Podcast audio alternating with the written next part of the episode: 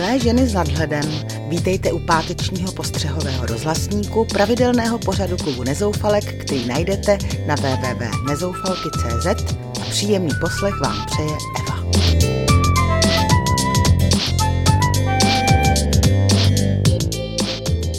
Dnes se zamyslíme nad americkým výzkumem o rodině, zafrkáme a zakašleme si u televizních reklam a navštívíme Pražskou letnou, kde se kradou psy. Lidé, kteří se starají o své potomky, prožívají šťastnější život než jejich vrstevníci, kteří rodinu nemají, upozorňují kanadsko-američtí vědci. Rodiče prý nejsou tak zoufalé kreatury, jak je mnohdy zobrazují současná média. No to my, co už jsme děti kvalitně odchovali a máme s nimi tudíž kvalitní vztahy, dobře víme. Stejně jako to věděli naši rodiče i prarodiče a nepotřebujeme na to ani výzkumy ze zámoří. To dá přece zdravý rozum, že život s dětmi a pak i s vnoučaty je barevnější a naplněnější.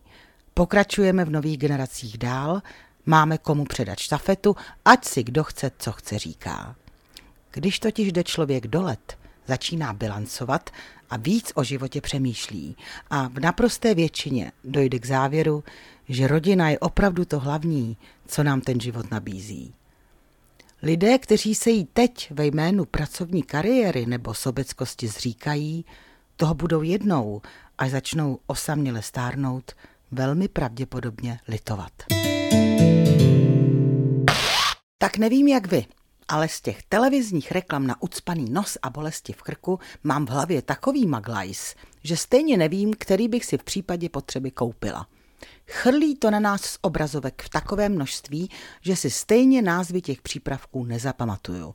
Nechápu, proč v jednom reklamním bloku jdou tyhle vzájemně konkurenční produkty za sebou, jedna pilulka proti kašli za druhou, pak zase stříkací roztoky do nosu, no už mi to pěkně leze na nervy. A tak ten podzimní frkající a kašlající reklamní útok stišuju a odcházím si od televize uvařit čaj s citronem, zázvorem a medem jako prevenci, abych pak tyhle drahé léky, které mi vnucují, nepotřebovala. Všechno zlé je tedy k něčemu dobré. Aspoň na tu prevenci před chřipkou a nachlazením nezapomínám. Nicméně raději sázím na přirozené posilování imunity, jak to dělali naše maminky a babičky. O tom, že pražská letná je rájem pro zloděje psů, protože je tam pražané venčí ve velkém, si štěbetají už i vrabci na stromech. Právě volně puštění miláčkové se stávají nástrojem nové hnusné metody vydírání. Vašeho psa si někdo odchytí a pokud má na obojku vaše mobilní číslo, za hodinku, když už jste pěkně vyklepaný, že se vám pes na dobro ztratil, dostanete sms z neznámého čísla. Pokud chcete dostat svého psa živého zpátky, přineste tam a tam pět tisíc korun. Pokud vyrozumíte policii, váš pes zemře.